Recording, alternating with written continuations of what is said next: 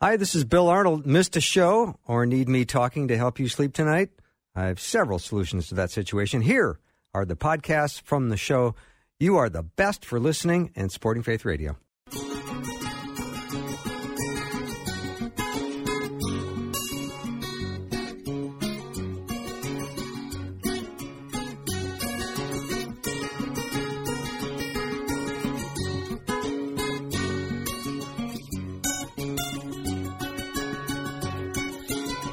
A warm welcome to Afternoons with me. I'm Bill Arnold. And if you are a parent, you know the challenge it is to have your adult uh, children as they become young adults grow up and leave the house. And letting go of adult children can be a struggle for many parents, uh, Christian and non Christian. And when we consider that for probably 20 years of your life, you're invested in nurturing and, and uh, caring and raising the child and to see them um, walk off into the their their new adventure, their new uh, life ahead, it, it, can feel like a daunting task. Many parents, for many, child rearing consumes uh, your time and energy, your love and concern for a couple of decades. It's a big investment. So you put all of your heart and mind and spirit into their physical, emotional, and social well being, and it can be quite difficult when that part of your life comes to an end. So, we're going to talk about that and the things children should know before leaving the nest with Dr. Greg Bourgond. Always nice to have Greg on the show. Greg, welcome back. Oh, it's good to be back. Yeah. So, this prompted, uh, this topic was prompted by a conversation you had? Yeah, recently, uh, a friend of mine who has been with me for some time um, and actually sponsored several of the Heart of a Warrior uh, groups that I lead came to me one day and, and asked to meet with me at Dunn's Brothers and asked this question. He says, Greg, he said, because of what I'm seeing happening in the world, and my children are still fairly young, what advice would you give me? What could I be spending my time on within to prepare them to navigate this ever darkening world? And so I had done some previous research because of knowing this conversation was coming up because he had sent me a previous email about the meeting. And, and so this, this came out of that conversation. And so, uh, probably can't be said any better than the article from gotquestions.org on, on this subject as I uh, share a little bit about the background before we actually get to some specific recommendations for parents as they're raising their children in this current environment. So, parents who find themselves uh, in the empty nest often struggle to find an appropriate balance of love and concern for their adult children while resisting the impulse to continue to control. Basically, we know that God makes or takes the role of the parent very seriously. Admonitions to good parenting abound in Scripture. For instance, parents are to raise their children, quote, training in the training and instruction of the Lord, not frustrating or exasperating them. Ephesians 6 4. We are to train a child in the way they should go. Proverbs 22 6. Giving them good gifts. Matthew 7 11. Loving and uh, disciplining them for their sake, uh, Proverbs 13, 24, and providing for their needs, 1 Timothy 5, 8. So at the heart of the difficulty of letting go of our children and a certain amount of, uh, there's a certain amount of fear associated with it. The world is a scary place, and uh, numerous stories of terrible things happening increase our fears. Uh, when our children are young, we can monitor their movement we can control their environment, we can guard their safety, but as they grow and mature, they begin to move out into a world on their own. We're no longer in control of their every move, who they see, where they go, or what they do. So, for the Christian parent, this is where faith enters the picture. Perhaps nothing on earth is more testing of our faith than the time when our children begin to sever the bonds that have held them close to us. So letting go of children doesn't mean simply turning them loose in the world to fend for themselves. It means turning them over to our Heavenly Father who loves them more than we ever could and who guides and guards them according to His perfect will. The reality is that they are His children. They belong to Him, not to us. He's loaned them to us for a while and given us instruction on how to care for them. But eventually, we have to give them back to Him and trust that He will love them and nurture their spirits in the same way we have nurtured them physically. So, the more faith we have in Him, the less fearful we are, and the more we are willing to turn our children over to Him. So, as with so many things in Christian life, Bill, the ability to do this depends on how well we know our God and how much time we spend in His Word. Amen. So, what is a parent's role as children become adults? Certainly, we never let go of them in the sense of abandoning them. We're, we're still their parents and always will be, but while we no longer nurture and guard them physically, we're still concerned for their welfare. Most importantly, one of the things we need to do is pray for them. Secondly, we need to encourage them in their walk with God, offering advice when it's asked for. Uh, thirdly, big, big, emphasis there. yeah, when yeah, it's asked suppose, for. Yeah. Uh, we offer help if it's needed and accept their decision to receive it or reject it because we're responsible to them but we can't take responsibility mm-hmm. for them. Finally, we respect their privacy just as we would any other adult. So when parents finally do let go of their of adult children, they often find a stronger, deeper, and more meaningful relationship than uh, ever uh, they could have imagined. So, when preparing our children for adulthood, we need to consider, in my view, Bill, six areas of development appropriate to their level of maturity because we have 18 to 20 years uh, and this may seem, audience, as a daunting task, but when you take a look at it and understand it's going to be over a period of, of 18 to 20 years, it may not be so alarming to you. Mm-hmm. So let's look at first the most important area of development for their life, which is spiritual development. What does that mean? It means to lead them to receive Christ as Savior and Lord. It means also stressing the importance of the Bible in shaping their character. For instance, the importance of uh, and uh, biblical beliefs and values, uh, establishing a biblical worldview. Um, also, teaching them how to study God's Word and apply it to their lives. Um, and also identifying and fellowshipping with a local body of believers, how important that is to help nurture them. And finally, under spiritual development, we need to model a Christ centered life for them. It's not a perfect life, but it's a life that heads in the same direction over an extended period of time and is modeled by our behavior. Yeah. Those are all tall, tall orders. Yeah, they right are. from the get go. Right from the get go. One out of six. so let's be nice to the parents out there. Huh? Yeah. Okay. Well, you know, it's it's a matter of what. Hopefully, this list will do will spur them on to develop themselves in preparation of, of developing their children. The second area is emotional development. What does that mean? It means con- helping them control destructive emotions such as anger. When is the appropriate times for anger? When are the inappropriate times for anger? What does anger do to you? So helping them understand that, and oftentimes when they have less defense mechanisms, they may make rash statements or or or, or act out in certain ways, and that's a time not for uh, um, correcting them as much as it's a time for instruction on how to handle that. Uh, secondly, uh, developing the fruit of the Spirit in their lives. What does it look like? What does love, joy, and peace look like when it's manifested in overt behavior? Love, joy, peace, patience, kindness, and goodness. What does that look like? Um, faithfulness, gentleness, and self control. What does that really look like? Which the fingers are pointing back at us. Are we modeling those characteristics? Yeah, and so they're going to catch when they're young more by what they see than what they're actually told. And as they get older, because of the consistency of what they see, they'll start listening to what they're being told. That's that old saying, Greg. What you're doing speaks so loudly, I can't hear what you're saying. Exactly yeah, right. Exactly right. And that means also admitting when you're wrong, asking their forgiveness. That's important. Uh, also, under emotion of the development, it means regulating the tongue. That means what's proper language. Uh, it means the attitude you're conveying as you're communicating. Um, it's being able to handle those temperamental outbursts. When are they inappropriate? And so forth. Uh, under emotional development, it's also self management, which has to do with self discipline. How do they develop the skill of disciplining themselves? How do they discipline or, or uh, uh, you know, exhibit self control in their lives? How do they handle stress when stress happens? And it's going to happen to them. Mm-hmm how to deal with the idea of having a moderated life, not an exorbitant, all things go type of a life. So, moderation is important as well, as well as understanding their personal temperament and how they see the world through that temperament and how to leverage that temperament for healthy, effective, and positive uh, means. So, that's very important. And also under emotional development is interpreting the world around them through a biblical worldview so they understand how God sees the world, how he engages the world, and what's important to him.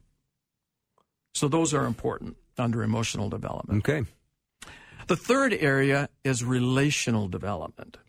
So, so far we've talked about spiritual development, we've touched on emotional development, and certainly you could add to this list, especially from your circumstances. So this is not exhaustive, but this is what I felt at the time were the most important areas. So, under relational development, uh, you, we need to teach our children how to communicate with others. And especially adults. And especially adults. Yeah. Talking with adults is important. You don't want your kid sitting looking at the phone when you're trying to have conversation with adults and you're hoping they're going to be socializing with these adults as well. One of the things I told my boys, because as you know, we're leaving for Ireland. Uh, Rub shortly, it in. was that Think I need this today? I talked about some etiquette that they needed to have, and I said one of them is that the Irish think it's very rude when you're at dinner if you're staring at your phone. yeah. You need to put that phone down. Or when you're talking to somebody, you're not looking at the phone. Right. And so it's, that's what it is in that environment. Frankly, that's what it should be in this environment as well. Um, secondly, under relational development, how to pick your friends, what to look for in a friend. I also tell my boys that you become who you hang around with. Yeah. So you got to choose those friends carefully because they will impact you no matter how guarded you might be or how protected you might feel you are. They'll rub off on you. Yep. So you need to pick your friends carefully. also, under relational development, how to resist peer pressure, how to know how to say no. That's a big one. It is because peer pressure is so strong in our kids today. Oh, yeah. You can get cut off immediately from social circles if you don't go along or agree with or adhere to. Exactly Yeah. right. And if there isn't a loving environment from which they come, they have nowhere else to turn Yeah. but to capitulate or to bend their knee to that peer pressure. Yeah. But when they come from a loving environment, well, one that gives them guidelines and boundaries that they understand, and they've been taught how to engage such pressure, then they're better equipped when it comes their way. It doesn't mean they'll always be successful, but it means that they'll have the foundation to become successful in that area. Mm-hmm. So, how to resist peer pressure. Another thing under relational development, Bill, is how to treat others, especially those who you disagree with.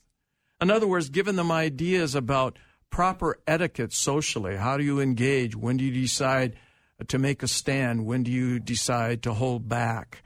Um, and so, you know, just those those kinds of issues related to social etiquette. And and the final area under relational development is how to deal with differences of opinion. Now that begs the question um, that even when there are differences of opinion, how do you respectfully respond? It says in Scripture it's supposed to be with gentleness and reverence, not with increased volume and uh, monologue rhetoric, rhetoric Yeah. that you give them. Yeah. So that's important. I like that. We're going to continue uh, this discussion.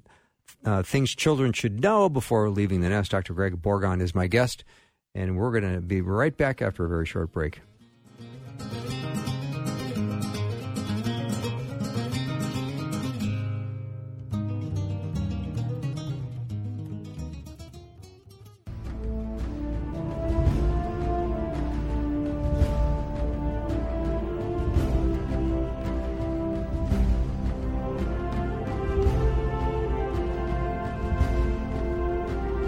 My guest is Dr. Greg Bourgond. He is the founder and president of Heart of a Warrior. You can learn more about him and his ministry at heartofawarrior.org. We're talking today about key important things children should know before they leave the nest. And right before we went to break, Greg, we were talking about relational development. And one of the things you said, it's important to teach how to treat others, especially those you disagree with. And then you threw out the word social etiquette. and I thought, that's a great couple of words. Exactly what do they mean today in 2022? Well, what I mean by social etiquette, Bill, are things like showing respect and kindness to others. It's also having basic dining etiquette, for instance. Now, this is uh, where you're losing me. Speaking politely to other people, which includes saying sorry and thank you when yes, needed. amen to that. It's learning effective communication skill, knocking on a door before opening it, as simple as that. Maintaining a non judgmental attitude to other people's decisions and choice of living, and learning to accept differences when it comes to religion or cultural backgrounds, even though you hold your own ground about your own beliefs. It's and it goes to even fundamentally cleaning up after yourself and doing your part in cleaning your bathroom and uh, bedroom, not going through private stuff of others. Yeah. Uh, mm-hmm. Another uh, one would be not looking at uh, their mobile phones and social settings and when others are speaking to you. Mm-hmm. Just something that we had yeah. commented. The other thing I would say, Bill, under uh, relational development is teaching our kids how to cope with failure. How do they deal with failure? How are they not uh, petrified by it or immobilized by it? And how do they rise out of it? So I mean that that's that's an important conversation, probably going to happen multiple times as they go up. Failure is life giving. Yes, it is. It's necessary. Well, it, there's no one successful who hasn't experienced failure. That's true. Uh, so it's learning how to cope with that failure. Well, the fourth area uh, of development, Bill, uh, in my mind, is intellectual development. What do I mean by that? Well, first of all, teaching our children how to develop good study habits. We may have had terrible study habits. Maybe we learn we have to learn in our adulthood what are good study habits and and and then convey them uh, to our children. Uh, secondly, how to tell truth from falsehood. In other words, um, you know, what's responsible internet use? How do you determine whether an internet page is valid for consideration or invalid? Um, uh, proper use of social media. Yeah, I'll throw in critical thinking in that one too. Absolutely. That's a great idea. Critical thinking, yeah. learning how to go ahead and forge an argument, how to think through concretely, how to deal with a particular issue that there may be in disagreement, but that's certainly an important area. Making wise decisions. How do you make wise decisions? How do you take responsibility and assume accountability? How do you solve problems? What do you go through? What are the steps to solving a problem? How do you assess, for instance, world ideologies and philosophies that differ from your own, you know, other worldviews. How do you see them compared to your own biblical worldview? And, and, it, and it could be as simple as how do you select a career? How do you go ahead and leverage how God's wired you into something that's productive in society and that will bring a living to your family and bring income to your home, as well as additions to reach out and, and help others who don't have that resource? Personal hygiene is another issue under intellectual development. You know, how do you take care of yourself physically? How, you may be as simple as how do you do laundry? How do you clean your living spaces? Finally, under intellectual development, how to determine your their uniqueness. How do they come to comfort about how they've been wired instead of adopting somebody else's persona for their life or somebody else's approach and seeing it doesn't work for them? How do they find out how did God wire me? What are my talents? Yeah. What are my gifts? Uh, what are my abilities? And, and how can I leverage them for effective and positive uses, especially for facilitating God's redemptive purposes in a fallen world? So, those are all important areas under intellectual development. I mean, choosing the right school for your child, making sure that they're not in a school of indoctrination, but they're in a school for education. Mm-hmm. That's important, picking the right school for them. Now, number five is physical development.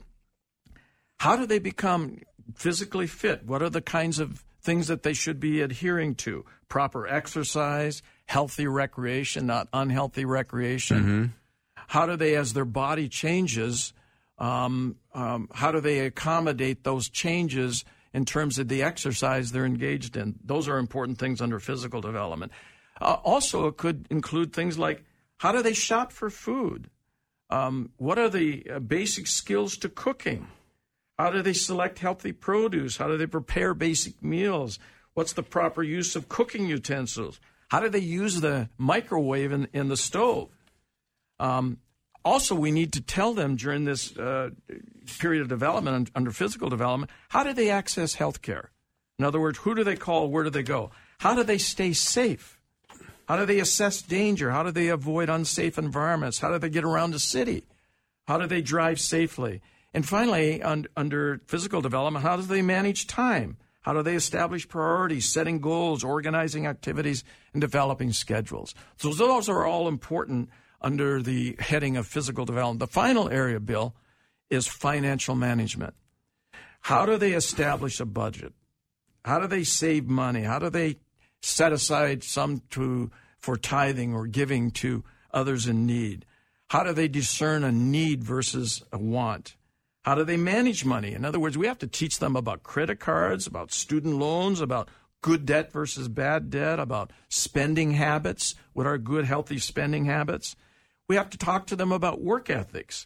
How do they res- and the importance of respecting authority, of taking on responsibility, of taking initiative, of compliance, of being a good employee, about good work habits, about how to develop a resume, how to apply for a job. Those are all very important. Then it's also about establishing a banking account, which is writing checks if they're still in existence by the time they reach adulthood, which most people don't write checks anymore. They use debit cards. But how to use credit and debit cards how to take out a loan, how to pay their bills. And finally, under financial management, is living within one's means. In other words, establishing boundaries, adhering to a budget, determining uh, needs, managing desires, discerning marketing ploys, um, identifying scams. I mean, I get those calls daily, as you probably do on the phone. Or I get oftentimes because my books are out there, we've got all of these people that um, want to help me sell my books, which always cost you money yeah. and end up being a scam. But those are the areas that I think are important for us to focus and to fulfill our responsibilities to our children and have them take responsibility for their behavior. Mm-hmm. Very comprehensive list, Greg. I know there's uh, parents listening to this right now, and you've exhausted them. and I don't mean that in a bad way, but they're hoping they can uh, maybe complete one simple task between now and dinner and they have all this now to think about, which is not a bad thing. But yeah. I think the best thing we can do is probably create a link to your material um, and give them a second chance to look at it, and that way they can uh, click on a link in the podcast and go. Here are the areas that we talked about today. It started with spiritual development.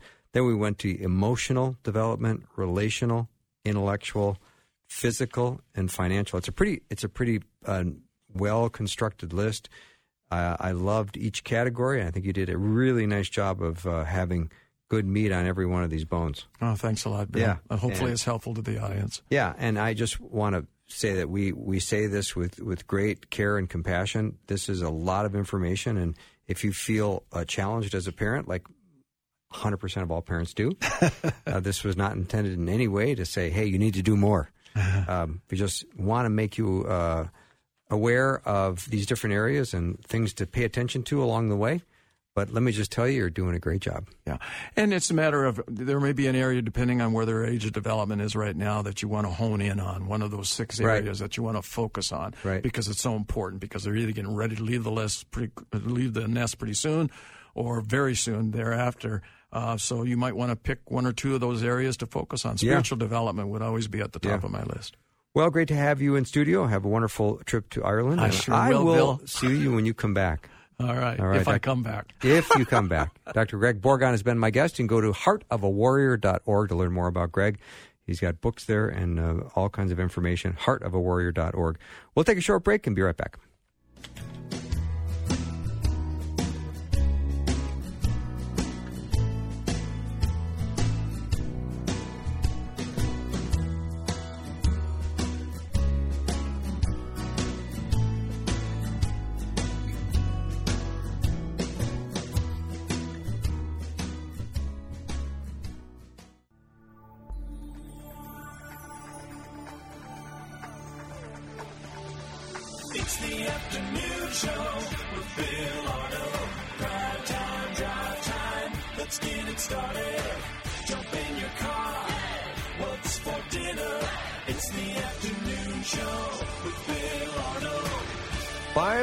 Teaching time, always my favorite. And I always love doing it with my friend, uh, Dr. Greg Headington. He's been nice enough to uh, take us through many books, and we just completed our, our, our study of 1st and 2nd Peter.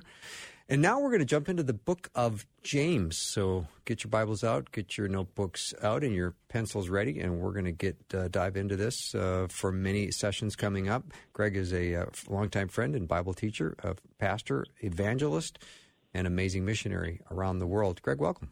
Great to be here, Bill. Yeah, I can't wait to get into the book of James. I love James. I know many do. So let's uh, let's get started.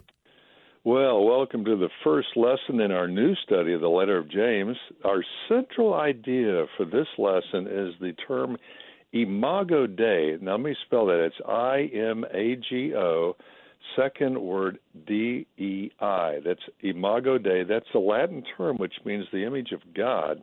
In other words, all people are created in the image of God. I'm going to be referring to that throughout. So that's that's our overview of uh, the book of James. So let's start. If you're taking notes, Roman numeral one, James the author. There are several James listed in Scripture. There's James, the son of Alphaeus, who is listed as an apostle in Mark 3, verse 18, but most scholars believe he's not the one that is the, the writer of the letter. There's also James, the brother of John, the sons of Zebedee, those brothers were called, which uh, uh, they're also referred to as uh, Sons of Thunder, which has got to be one of the all-time great rock band names, Sons of Thunder. In fact, I think there was a group called Sons of Thunder. Um, but that James has been ruled out because, as Acts 12 2 states, he died as a martyr before the book of James was written. The most likely candidate for the authorship of this letter is James, who's mentioned in Mark 6, verse 3, who's the half brother of Jesus. And I say half brother because James' father was Joseph, but Jesus' father was, well, Jehovah God, the Alpha and the Omega, the creator of all. So they were half brothers. James had not believed in Jesus during his earthly ministry according to John 7:15, but when Jesus appeared to him after the resurrection, then James dramatically gave his life to Jesus according to 1 Corinthians 15 verse 7. Now, James' occupation is not mentioned, but in all likelihood, he was a carpenter. Why do I say that? Because his father was a carpenter. The word for carpenter in Greek is the word tekton, which literally means one who works with stone and wood. Today we'd call them a mason, but we'd also call them a carpenter. But more typically, people refer to Jesus as carpenter. Now, I'm saying he was probably a tekton because, like his father, every son, unless they were a military or explorer, would follow directly in the path of their father's steps, as would all the other brothers who are mentioned there. Uh, of course, Jesus, brother of James, Joseph, Joseph, excuse me, Judas, not to be confused with Iscariot, and then Simon, are all mentioned in Mark 6, verse 3, although his sisters are not mentioned by their names. James' letter is written to the, quote, 12 tribes scattered among the nations. In other words, James is writing to Jewish followers of Jesus and to believing Gentiles all over the Middle East, North Africa, and Europe who believed in the gospel already.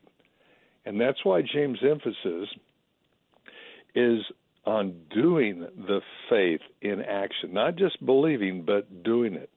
he wants readers to grasp the truth that Jesus taught in Matthew 12:33 when he said, "A tree is known by its fruit."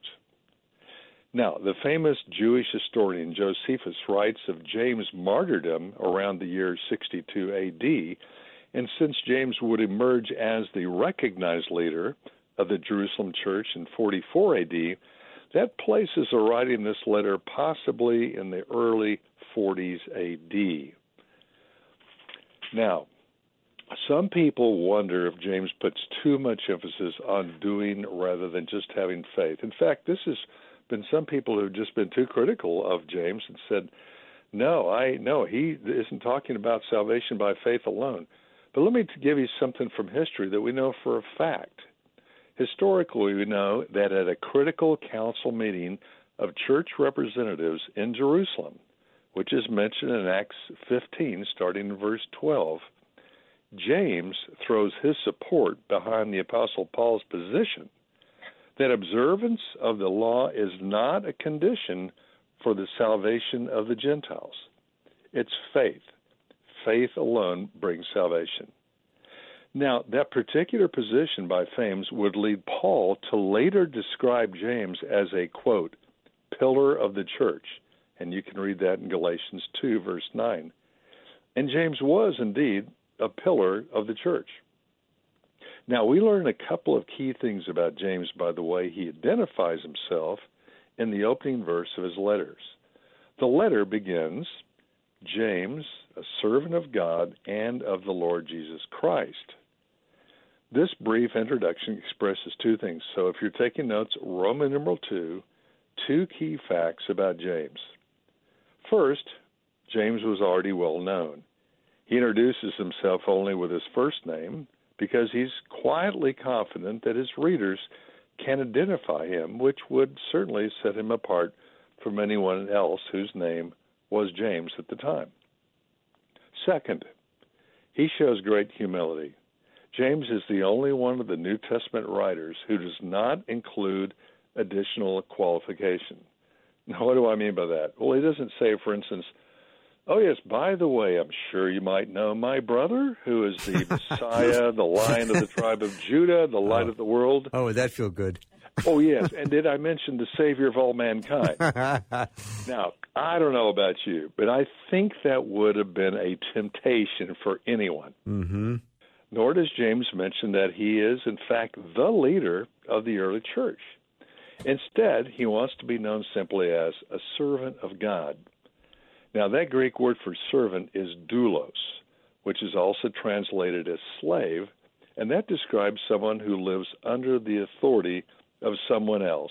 And in this case, James has chosen to live under the authority of the Lord of all, who just happens to be his half brother. Now, let's look at some of the theological beliefs from that culture. So, Roman numeral 3, Imago Dei, which is actually the title of our talk. From the beginning, Jews, Christians, and Muslims insisted that every man, woman, and child is created in the Imago Dei. Again, that's the Latin expression which states that all humans are created in the image of God. As a result, all people possess equal and inestimable worth. In fact, the framers of our own country consciously repurposed this biblical teaching when the U.S. Continental Congress affirmed this on July 4, 1776, when it was written, quote, All men are created equal, that they are endowed by their Creator with certain unalienable rights.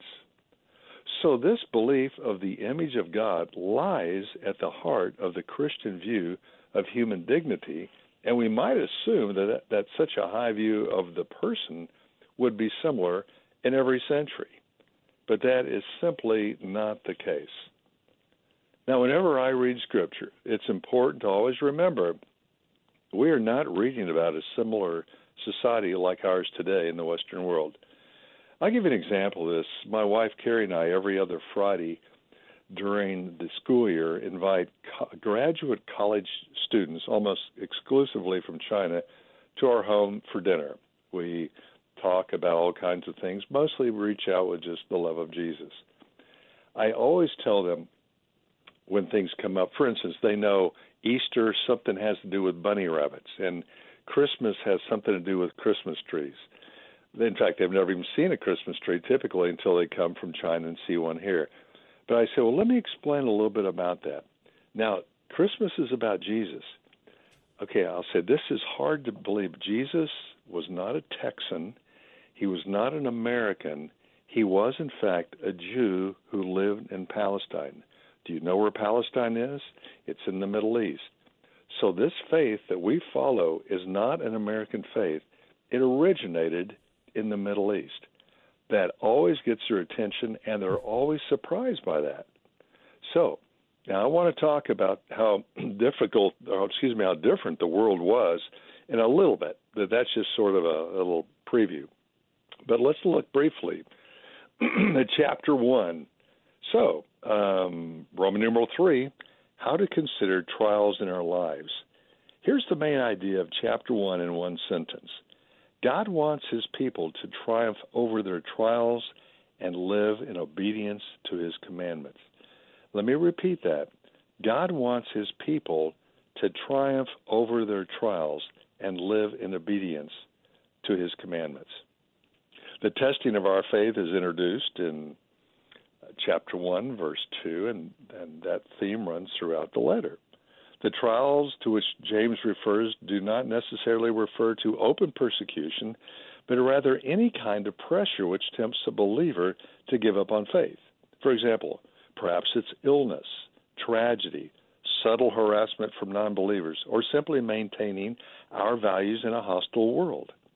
Such trials are not traps set for us by God, but come from our own original human nature, which sadly our parents, way back, Adam and Eve, uh, really dropped the ball on that one, and that's where it came from.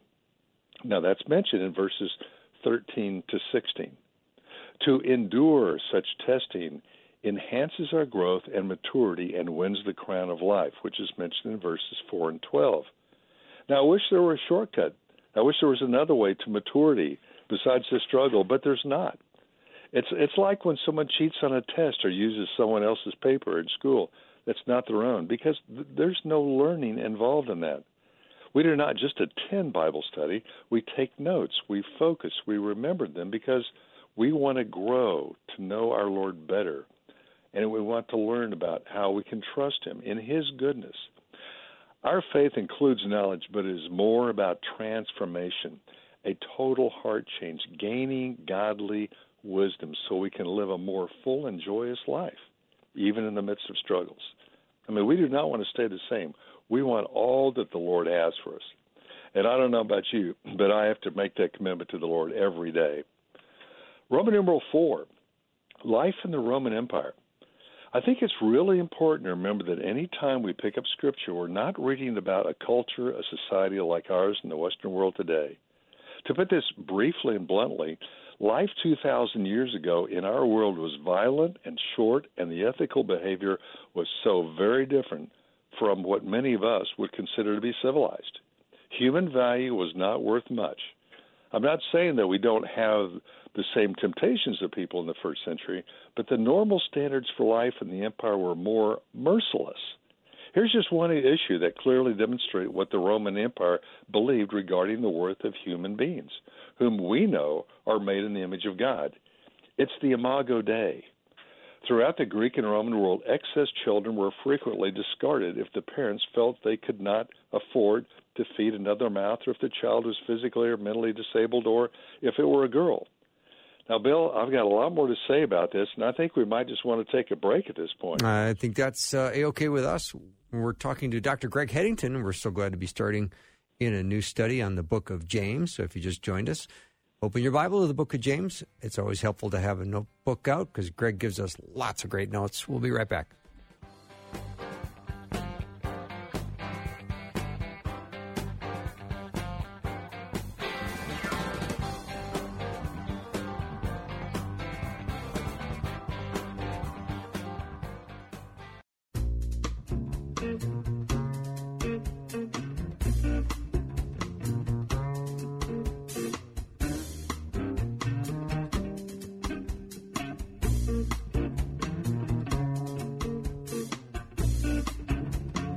Back to the show. Dr. Greg Headington is my guest, and we're continuing our study, which we just started today on the book of James. And we're doing a little bit of an overview.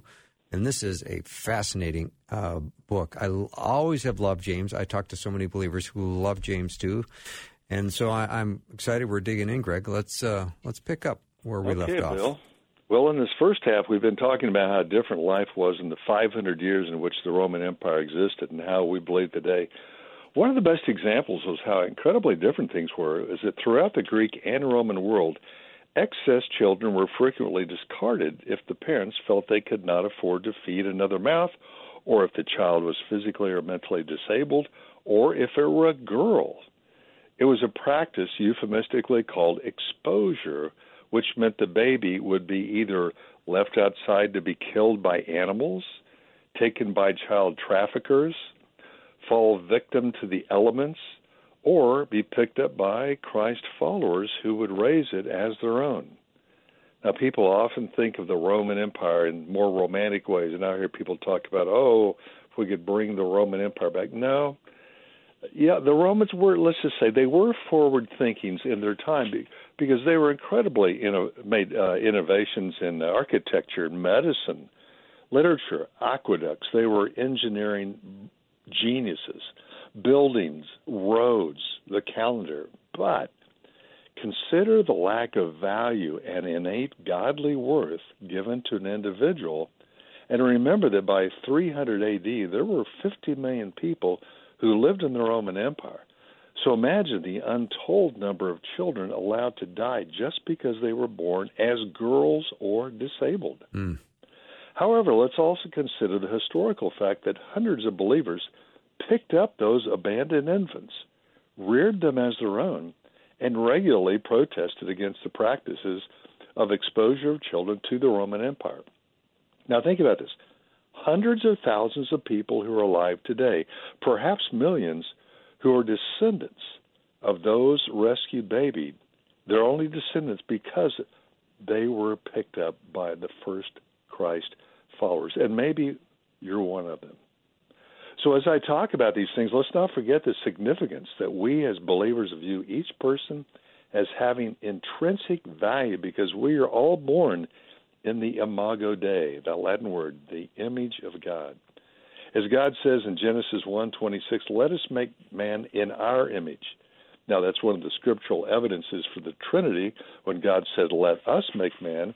And then in verse 27 of Genesis 1, he says, so God created man in his own image, Imago Dei.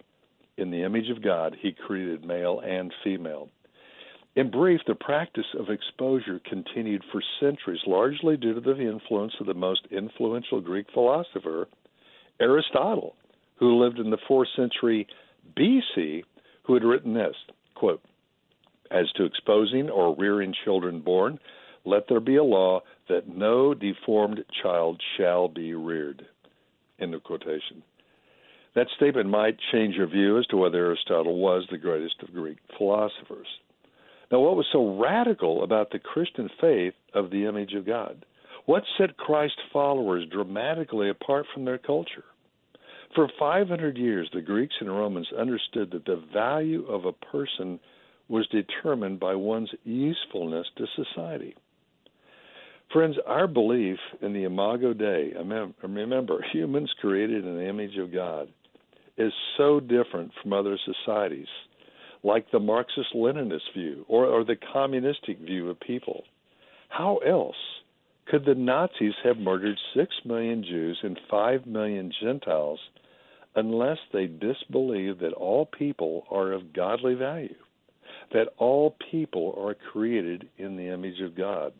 And loved by Him, and not because of their usefulness to society, but because of their intrinsic, their inherent value to God. That's why they're worth something. How else could Joseph Stalin have been responsible for the deaths of 15 to 20 million of his own people in the Soviet Union? Or how about Chairman Mao's Great Leap Forward, which murdered and starved somewhere between 10 and 50 million. I, I, I'm not going to go any further than this. But let me say this next sentence very carefully. An atheistic position does not necessarily promote the killing of innocent people, but it philosophically allows for the neglect or killing of unproductive people. Let me say this again. Mm. An atheistic position does not necessarily promote the killing of innocent people, but it philosophically allows for the neglect or killing of unproductive people. Well, why do I say this? Well, if you don't believe in God, then what is your absolute? What is your absolute authority? Government? You yourself? If there's no absolute authority like God, why not kill unproductive people? So, well, let's have let's have a closure on the subject of the Roman practice of exposure. It's really unpleasant to think about and to talk about. But in the Roman Empire, we know that Christ followers and Jews eventually got their wish, and Roman law banned the intentional killing of infants. Finally, in 374 AD, which was 62 years after the first maybe we should say Christian in, in uh, italics, Christian Roman Emperor Constantine when he gained control as the emperor. Roman numeral 5, the impact of the New Testament writers on society. After all, this is what it's about. We can talk about a lot of things that happened before the New Testament, but Jesus made it all happen. He brought it all together. Besides agreeing with the Jews that um, this that a person was to worship only one God, and that was a key part of Jews. They talk about the book. They worship the book, and they knew the followers of Jesus worshiped the book, and worship one God rather than a pantheon of gods like the Romans and the Greeks did. And Jesus was God in human flesh. There are other tangible differences which the New Testament writers made about their culture, but that's the main one. Jesus was the Imago Dei, created in the image of God. In fact, he was God. James and other first century believers drew more and more Jews and Gentiles to the transformative news that there is a loving God and Creator whom one can know through the reading of Scripture and through the Holy Spirit, and that all people bear the image of God, the Imago Dei. It's always good to learn one one other phrase from another culture, and that would be our Latin phrase for the day. Therefore, all people possess inestimable value and worth. Now, we also know it has been the Christ followers who founded many hospitals and orphanages throughout the century. All we have to do is look over the, Oh, there's the Methodist hospital, there's the Presbyterian hospital. But it was the influence of believers and the writers who made divorce more difficult in the in the Roman Empire. It was the believers who were the ones that gave financial support to the impoverished and the sick. And by the 5th century, they lobbied the government to put a final ban on the cruel and murderous gladiatorial games. And believe me, believers did become, and ever since Constantine, uh, who started in around 325 AD, believers did get involved in the political process, and they spoke out very with great leadership and with great power because Constantine had quote Christianized the Western world. Now, over the past 23 years, I have made numerous mission trips to Cuba and I know from firsthand experience that the communist government virtually ignores the people who are elderly and disabled, whom they consider to be of little value in society. It's the brothers and sisters in Christ who sacrificially care about those in need, whether or not those people receive help, are believers, are Hindus, or Muslims. They are all helped by the believers because we're all made in the image of God. But you don't have to take my word for it. Let me just read this email that I got last week from a Cuban brother. Here's what he said The Cuban infrastructure has basically collapsed. The church is, the, is the only institution doing social programs, caring for the poor, the sick, the hungry, the mentally disabled, and the elderly. I was able to use the money you sent to purchase precious necessities like aspirin and food. 713 Cubans who protested against the government in July are still in prison, and now they've been sentenced to anywhere from six years to 20 years in prison. Some of the people are as young as 18. And friends, we already know there's thousands of people in, in Cuban prisons. And I don't know what's going to happen to Cuba. I, I don't know. I don't know what's going to happen to many other troubled places in the world. But I know that the top 50, uh, most of the top 50 charitable organizations by revenue are U.S. and Christian charities. I want to end this lesson by just giving the words of another Roman who talked about, uh, well, he's a believer. He just said, Give to the blind, the sick, the lame, the destitute, because if you don't care about them, God does. And Bill, that's it. That's the word. Well, Greg, what a great start to the book of James.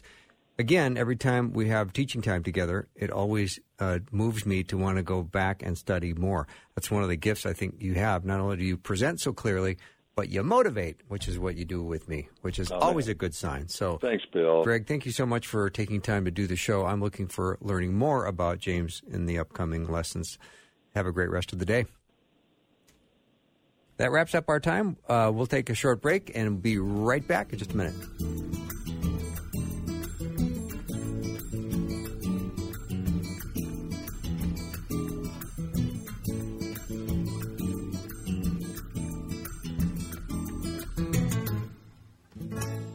Thanks for listening. Programming like this is made available through your support.